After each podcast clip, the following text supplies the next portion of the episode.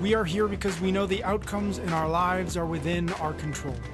That taking absolute ownership of how we eat, sleep, train, think, and connect with each other is how we'll optimize our health and happiness.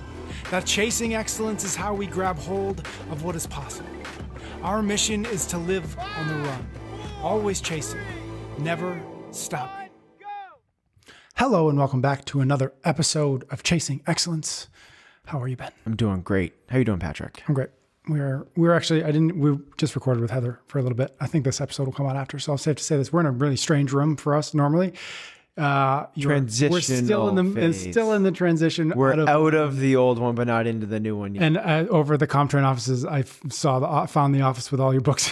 oh yes, which have not been re. way more like it looks like you have way more books than when it looked when it was all Isn't that nicely up. crazy how many Nuts, books are there? They're just spread out on tables and the floor and in Yes. boxes, and it's crazy. Yeah, when you took them off the shelves, it's like Jesus, it's a lot of books. Okay, so Showed how efficient those shelves were. That's right. I know. So we're going to have to get that set up, uh, some version of that set up back. So Actually, the thought process with that is I'm going to create a library for comp, the CompTrain Awesome. employees that they can just take it, take beg, borrow, beg, borrow, steal.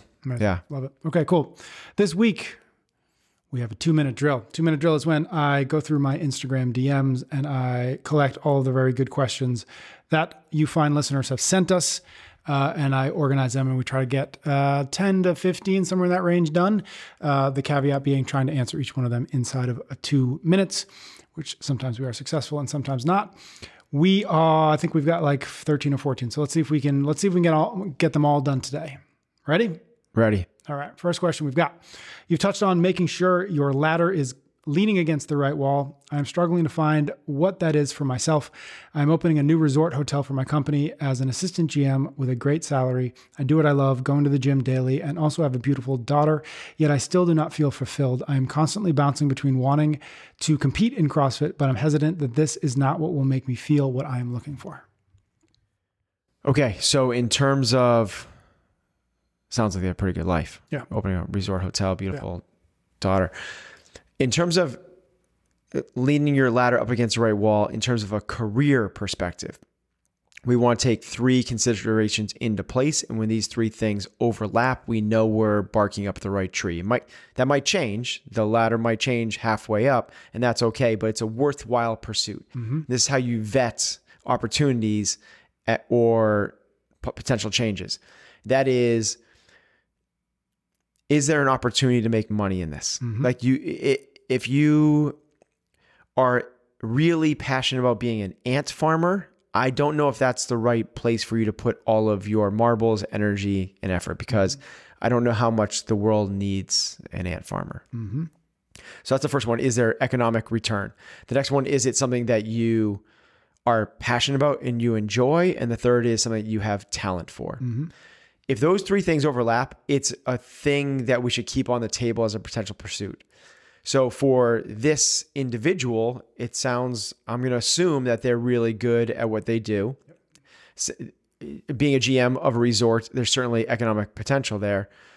Um, it sounds like it's a it's a matter of do you enjoy it? Which it's it sounds like they just said Yep. I enjoy what I'm doing. Yep. Okay, I then do what I love. Yep. Then from there, you're kind of playing with house money at that point. And if you want to make a spin to another direction, just put that other thing up against the table. CrossFit athlete, do you enjoy doing it? Yes, maybe even more so than um, being a, a resort GM. Okay, is there, um, do I have talent in this? I can't answer that for this person. They have to navigate that for themselves. And then, is there a potential economic return that's worthwhile? That again is dependent on there's it's purely dependent on skill set in this because there is only a very small handful of athletes in the entire world that make a living doing this. And think about how like elite being a army ranger is or being a navy seal is. Well, there's thousands of those. There's only dozens of CrossFit Games athletes Yeah. Like the the the list of people that actually make a living doing this is so exclusive. I'm not saying don't do it. What I'm saying is put all the the cards on the table before you make those decisions. And then also just recognize are you a person that thinks that the grass is always greener? Mm-hmm. The grass is not always greener on the other side. The grass is greener where you water it. Mm-hmm. Are you just in constant search instead of actually being appreciative and grateful for where you are. Mm-hmm. I'm gonna butcher. I'm gonna kill the two minute drill already because I'm gonna ask you a follow up question, which is this idea of of uh, th- th- what's in here is kind of this this early it's uh, this kind of seeking of fulfillment. Like this is like could I be more fulfilled Yes. if I did something else? That question is ever, can, can be ever present. There's always the idea that I could be more fulfilled. Do you have any sen- or do you have any advice or any thoughts on? I don't know if it's like how to know you're fulfilled enough, or Yeah. how do you know it? Like you just said, like are you constantly looking for something else because you convinced yourself that something else might be better than this? Yeah. So I answered it with kind of mechanistically and very much in line with uh, the the pursuit of a career, but this idea of this constant striving for more that may never go away. Good. Mm-hmm. Like we want that. That's what, as human beings, that's what makes us kind of special. Is that we're constantly in search of the next thing. Now, you just need to kind of recognize through your own filter system of what's the motivations behind that. Is it because we believe that more is more, which we do as human beings? That's built into our human biology and DNA that more is better. Because if you have an acre of land, you have more chance of surviving than if you have a small plot. If you have a whole, if you own a whole city, your chances of survival are much better than if you have an acre of land. So more from a survival standpoint has always been better. If you had provisions for one week, having provisions for a month was better and having provisions for the entire winter. More is better. But understand where where when is enough enough from that perspective? And when should we be looking at the abundance we already have and the enjoyment that is already at our feet that we're bypassing because we're in search of something that's already right in front of us? It's kind of like um, um, looking for something uh, you know, you're looking at a beautiful landscape, but you're staring at your feet. Like all you have to do is pull your head Or your phone? or your, ah, well done. Yeah, totally. Okay, this next question is similar, uh, but I'm curious where where the answer might be different. What do you consider the difference between giving up and realizing something isn't meant for you? I'm currently in a graduate program and about to begin my second year. I've realized during the last year that I'm not sure that uh, that I want the career that the is the end result of this chosen program. I had a great job before that I loved, excelled at, made a difference in, and that pushed me to be better. My mentors highly recommended pursuing grad school for another career that usually builds on the previous one. I'm not, it's not that it's hard, I'm just not sure it's for me, and I've never quit anything before. This is I love this question because this is the exact example of not listening to what sets your heart on fire. You're listening to what other people think you should do. Other people think that the next zero on the paycheck is what's going to make you happy. They think that the next the extra initials after your name on your business card is what's they're always going to push you towards things that they think are of value. They don't know you and what you find of value. You just said like you excelled in your last position. You were happy. You loved it. It was ex- you quitting is not quitting grad mm-hmm. school. It's the opposite. You're elevating. You're doing exactly what. Now, this is also isn't a bad thing because you had this experience, and now you go back to this one. You go, listen. I know what's on the other side. The other side's not for me. Yeah. This is what I am. This is where I live. This is where I thrive. Yeah. Yeah. A lot of times we need to go down the wrong road to realize how wrong it is. I and speak to make from a- experience. Same, same with me. To, to make it make you really clear on, oh, got it. Now I know how both of these things feel, and it becomes easier to say, It would be the same thing as somebody that went to um, a really, really went to Ohio State, right? Went to a really big school, or went to a school in New York City, and they go, "Listen, I thought this is what I wanted. I actually don't love the city. I actually don't love a big school. I think I like a little liberal arts school in the mountains of Montana. Like, okay, the fact that you figured that out is such a bonus and a boon. That's amazing. Don't fault yourself. Whatever. It's not quitting. yeah, I think, yeah. It's not even a pivot. It's a steer in the right direction. Yeah. Love that. Next question. I am a third year MD student. After finishing Uh, in the 50th percentile in the 2021 Open, I set uh, the goal to make quarterfinals in two years. This year, I was 20, I was in the 25th percentile. After just a few weeks as a third year student, though, it's clear that I'm not going to be able to devote the time necessary to get to my goal. I'm currently working about 70 hours a week and need to study another two, one or two hours a day in addition. My question wow. is, yeah, how do I make fitness a prior- priority when I have such a difficult mandatory schedule? After my shifts, I am often tired and unmotivated. I can't work out prior to work uh, prior to work because I get to the hospital around 5:15. I considered upping my caffeine intake with some afternoon pre-workout, but I don't feel that is sustainable. Yeah. So there's a, there's a lot going on in that. No, he, they answered it. More more pre workout. more pre workout. solves everything. Solves everything. World peace, like everything. Uh, so yes, the answer to this is you can do one thing at a very at a world class level, mm-hmm. like win the CrossFit Games, be on the podium of the CrossFit Games. It's very difficult to do two things very, very good, but you can. It's almost impossible to do three things at a world class level. You just can't do that. If you're going to be working 10 hours, uh, sorry, 70 hours a week, and then studying another 14, that's an 84 hour work week. And you want, the answer is you can't. Yeah. You can't. Something's got to give. So either you have to curtail the goal, and the goal now from a fitness perspective is to get to the gym every day. If you if this person gets to the gym every day, that's a win. A massive, massive win. And I would make it a priority. Especially for someone like this that assigns so much value and meaning to health and performance. Mm-hmm.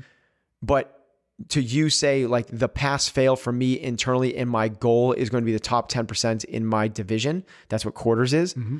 is probably an unrealistic expectation and you're setting yourself up for failure or um, a crash and burn and or stealing from somewhere else, meaning I'm going to supplement this with a stimulant. Yep, I'm going to sleep an hour less. I'm going to. It's not. That's not the long term. It could be the short term answer. You could, and maybe it could be a short term answer to the point of this year. Yep. That could happen. You could get away with it. Probably a year's a long time, but mm-hmm. um, we're now in June and the open is in February or March. So oh, that's a long time to ride stimulants. Yeah.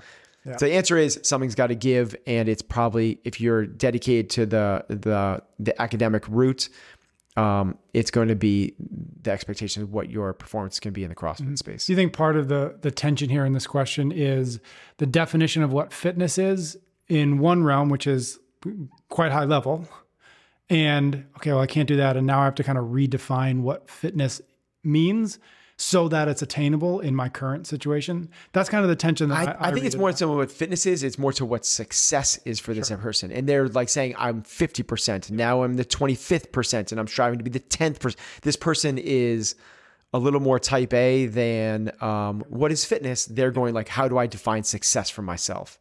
And we just need to step away from maybe you don't compete in the open this year. Yep and you let that go and the goal is to get to the gym six days a week and it's okay it's almost like having a season pass skiing it's okay if you only take two runs that day because mm-hmm. you got on the mountain the goal is to get outside love that okay next question why doesn't crossfit include bench press in a lot of workouts is the replacement of the overhead press just a way to separate crossfit from powerlifting this is a two minute drill question. This is this. There we go. Finally, but I'm wasting my time by talking about this because you know you can do it in a minute and a half. That's a beautiful.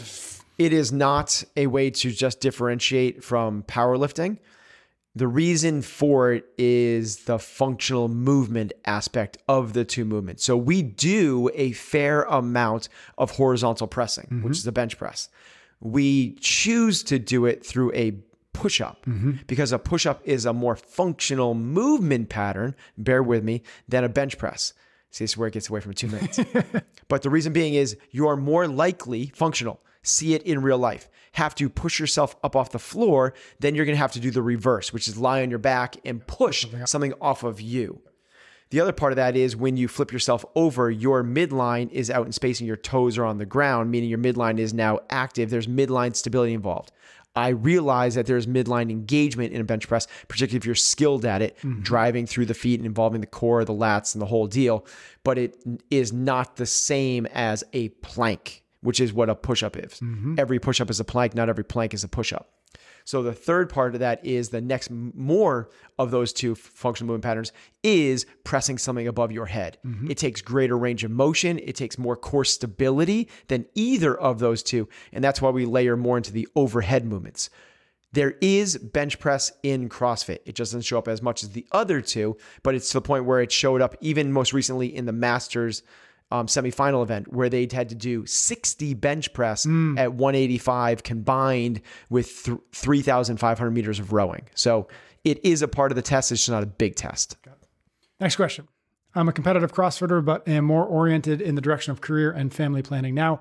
Still doing and loving CrossFit. My boyfriend started CrossFit later than me and wants to spend three or more hours in the box every day, but has no intentions in doing competitions. Any idea how I can convince him that training less? Uh, con- con- training less long is not less effective for life, and skipping a training once in a while does not mean so much. I love the term less long.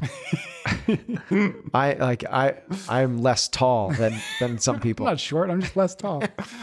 I'm less smart than most. Uh, okay, people. so this is so this is where we um the answer to this is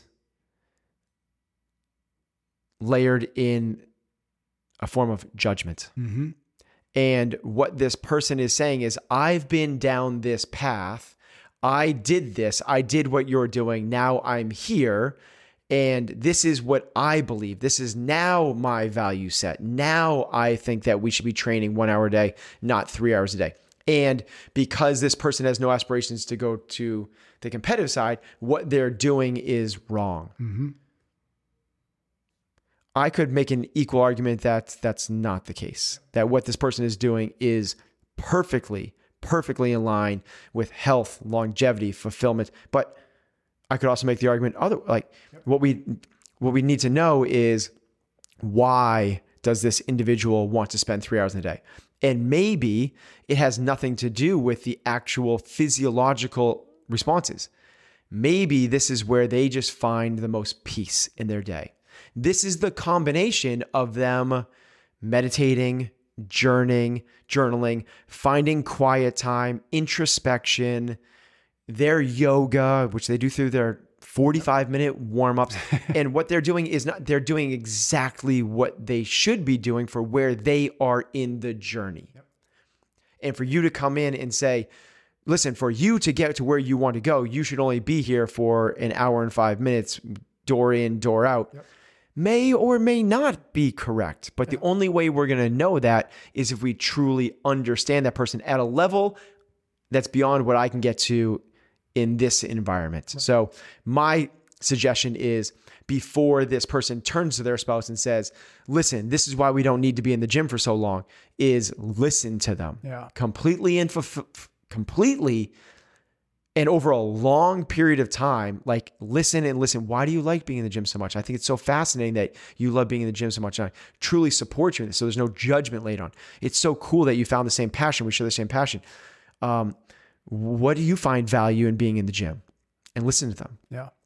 And through that, over a six day, six week, six month period, then you can formulate the true understanding of what their motives are Yeah. and whether they're in line with their pursuits. Yeah. As somebody who back in the day, I, I would spend two two hours easy, if not a little bit more, in the middle of the day in the gym. And it didn't make any sense because I wasn't competing. Like I, I loved the sport and it was kind of part of what CrossFit was in those days, but it wasn't like I didn't have that aspiration. But the truth was it was because the people I got to spend the two and two or three hours with, which I think is often the case. And even if that person's in their garage gym solo, you don't know what kind of Yeah. What is it that what's what, itch is that scratching? exactly. Yeah, and I think that that's such a good point. Because to me, it was. I mean, it was about the fitness, but it was more like I don't go out to bars. I don't go out to like this was where I could replace that couple hours a day, cou- you know, three or four or five days a week. Those were my people, and I Right. could spend it with them. And yeah, it didn't make sense on a fitness level. I wasn't getting. It might not make sense on a lot of different Yeah. levels. So like I the person maybe um is training super hard like they are going to the games and they're not talking to anybody. And then they, you go like, whoa, Yeah. this doesn't line up at all. They're going for longevity. You go and you with enough in conversation, you realize that this is what's keeping them sane. Exactly. That without this, they would turn to something much worse. Love that. Next question. Ben has his athletes focus on different situations that can go wrong during competition to make sure that when those situations do show up, uh, his athletes know how to respond. But in terms of the law of attraction, thinking and visualizing things that can go potentially uh, that can potentially go wrong will actually increase the case of that happening, doesn't it? I love the doesn't. Doesn't it? Please. Yeah. Um,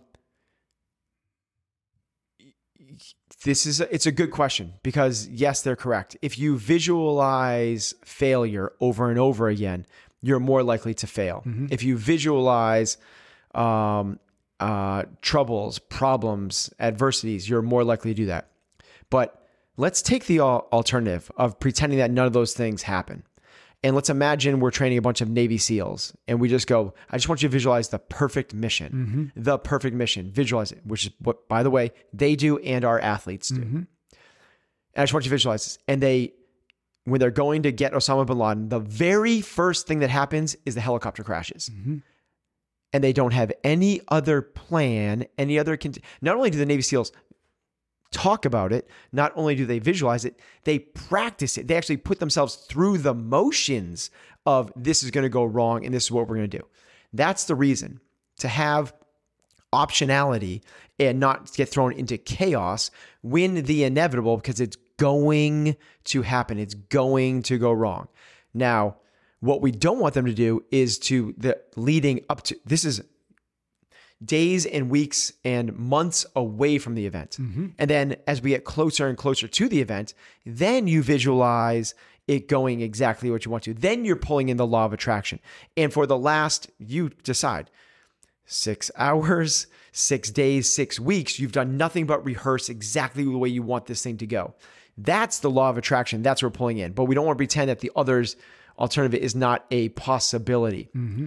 We just went through the semifinals and um, Cole Sager and Sid. Sid was like, I'm just finally, Sydney. Um, She's like, I'm just so glad that every night when I go to bed now, I don't have to just visualize the perfect way that that that she wanted 225. She's like, I have visualized 225 going up every single so like the six reps of the three cleans, the two squats, and the one jerk. She's like, I visualized that 325 every single night for like 20 minutes. Every I'm so glad that that's over because what this person's right. The law of attraction, what you think about will manifest.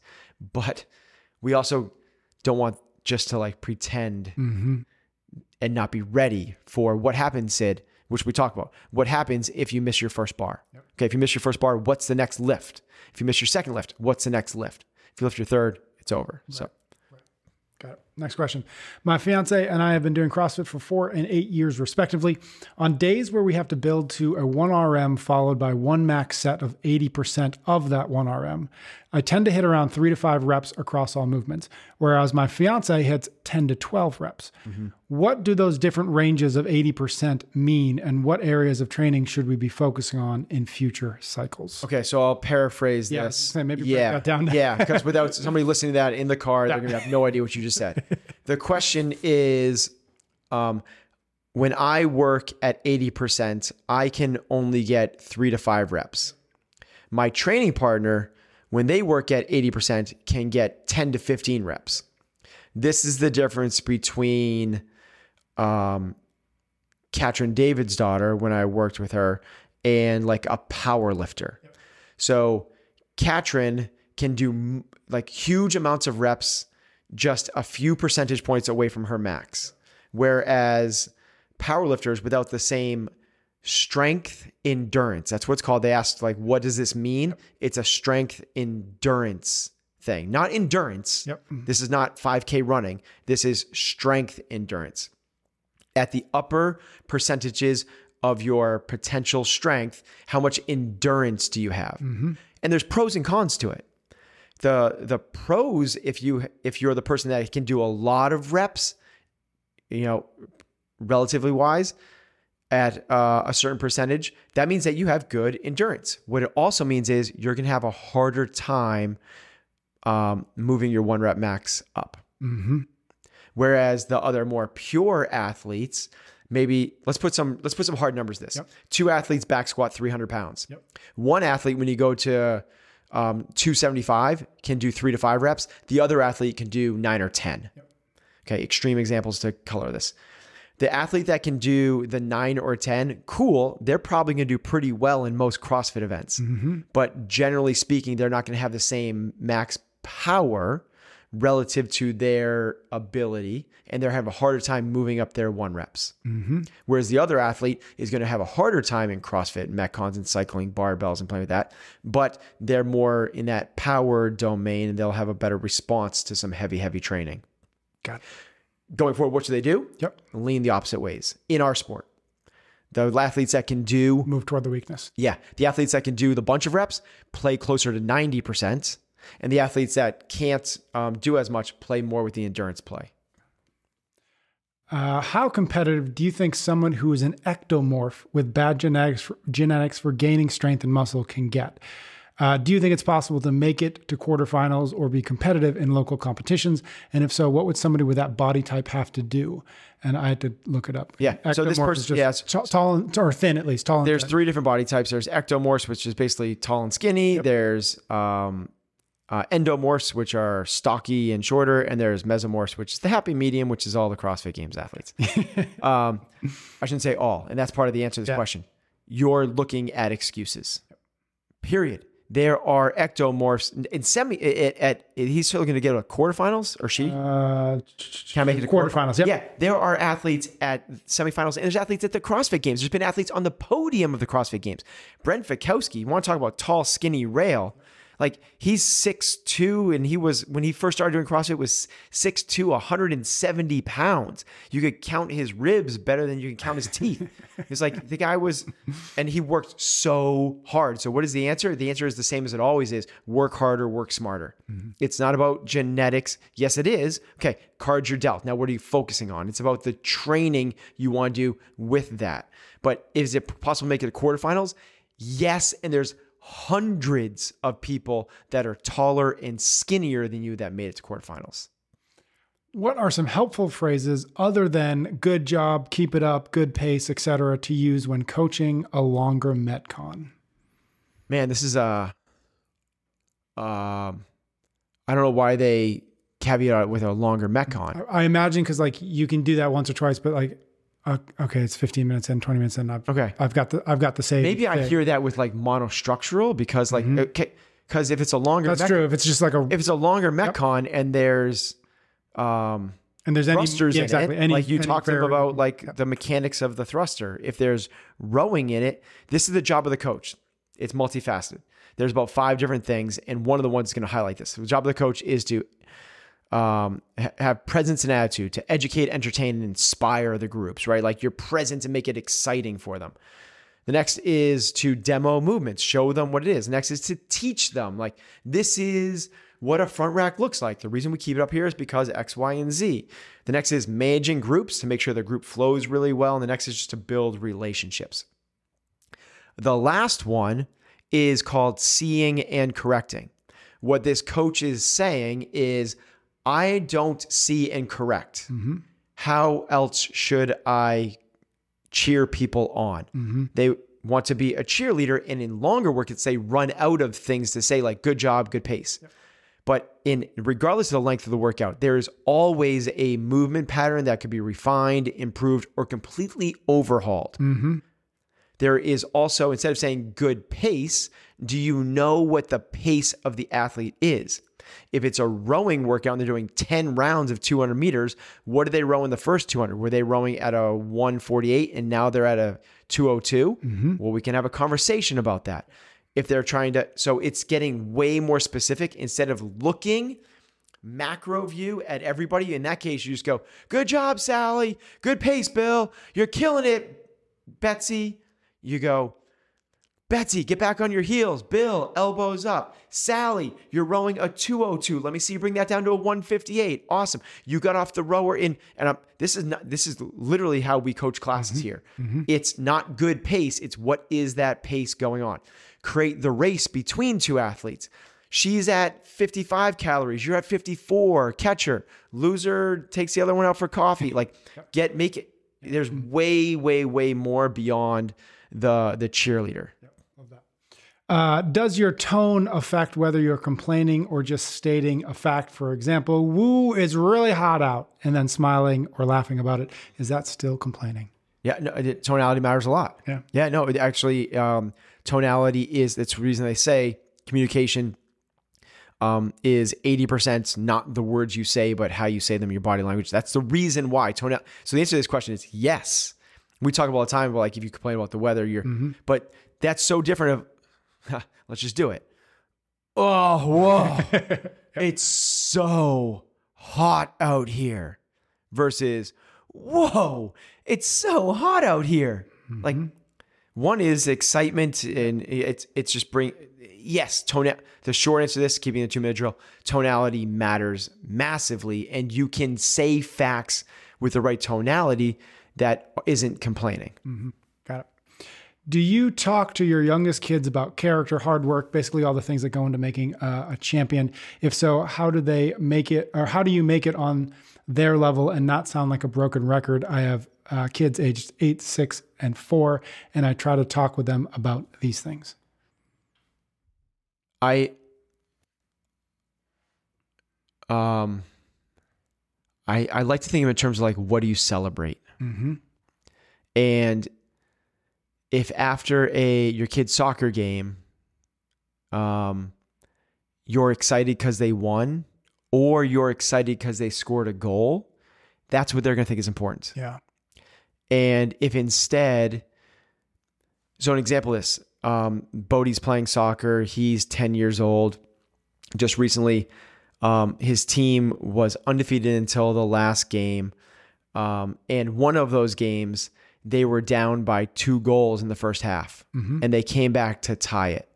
And what we talked about was how awesome it was, how they didn't get down and they worked hard and they, it was how they responded. It was the character about it. Mm-hmm. If we're talking about the character traits of a champion, that's what we need to talk about and that's what we need to highlight.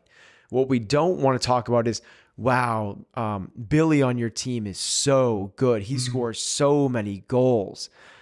That's not, then they think that's what's important and they're going to chase the skills.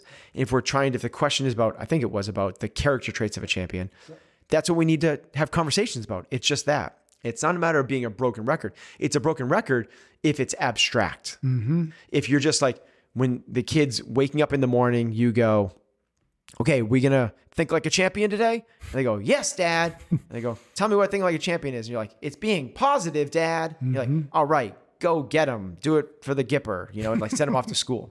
Yep. That's artificial. That's not real. Yeah. But if you talk about how it showed up in the soccer game that you're driving away from, and you're highlighting the things that you believe are the character traits of a champion, that resonates. That's real. And they go, that's what dad pays attention to. Mm-hmm. That's what I want to be a part of.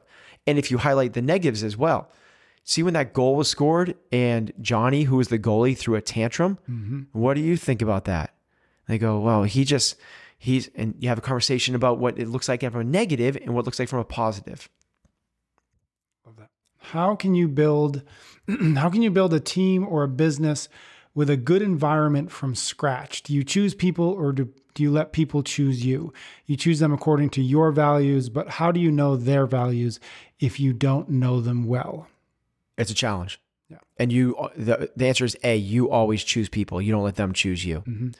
Um, and what you're going to do, it's the same way as like choosing a spouse. It's choosing people to hang out with on the golf course. It's you're going to take your best stab at vetting them through a process that you feel like is um, worthy, that you feel is effective, that you feel will get you to where you want to go, and you continue. And then from there, you learn along the way in terms of how these people truly are. Mm-hmm. So if we were trying to get a bunch of golf buddies, we're mm-hmm. trying to create a foursome that we go golfing with all the time. We're gonna go, Patrick, we're gonna go, all right, who do we think? So we want a certain skill set, we want a certain character type. We want, mm-hmm. and we're gonna go, I think that Bill and Bob would be great fits. And we go, okay, like let's first, before we do that, let's go to the driving range with them. Mm-hmm. And you have a, okay, let's go and see how we act, right? And then you go, okay, let's, let's go to the driving range again with them, but then let's go have a couple of drinks in the clubhouse. And then, okay, let's play a round of golf. And after that first round of golf, you go, whoa, they were really different on the golf course. Mm-hmm. Let's not do that. So that's the hiring process. Yeah. You just feel it out. You know what you're looking for, and you're going to make mistakes along the way, but you're going to have to take some guesses along the way as, uh, as well. Mm-hmm. You're never going to get it perfect. But it's the old adage of hire slow, fire fast. Mm-hmm. Mm-hmm. All right, a couple more. See if we can get these in. Uh, longer question. I'll try to read fast. I manage a gym and pretty much do everything at the gym: open, close, coach every class, clean the gym, etc. Run the Instagram, send all the emails and updates. It's a lot of work and pretty much entails my entire life. I love it, but I'm not sure if this is uh, what I want to put this much of my life into. The gym uh, could not run at the capacity it is if I were to leave. I'm compensated well, but it maybe accounts for about 30% of what we profit. I know I do much more than 30% of the work. For me, it seems if I were to do my own thing, it would not be much more work. Do I keep working hard and building up the gym that my friend owns?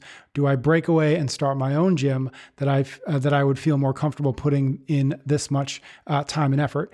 Is it healthy to focus on something this much? Do I go back to teaching? A lot of questions. Do I get back to teaching where I can just work hard and chase excellence, but not have to constant grind of building something up? So Okay, well, the constant grind trying to build something up, it, it sounds a little bit uh, double handed because they said that they love it. So I don't know what to take with that.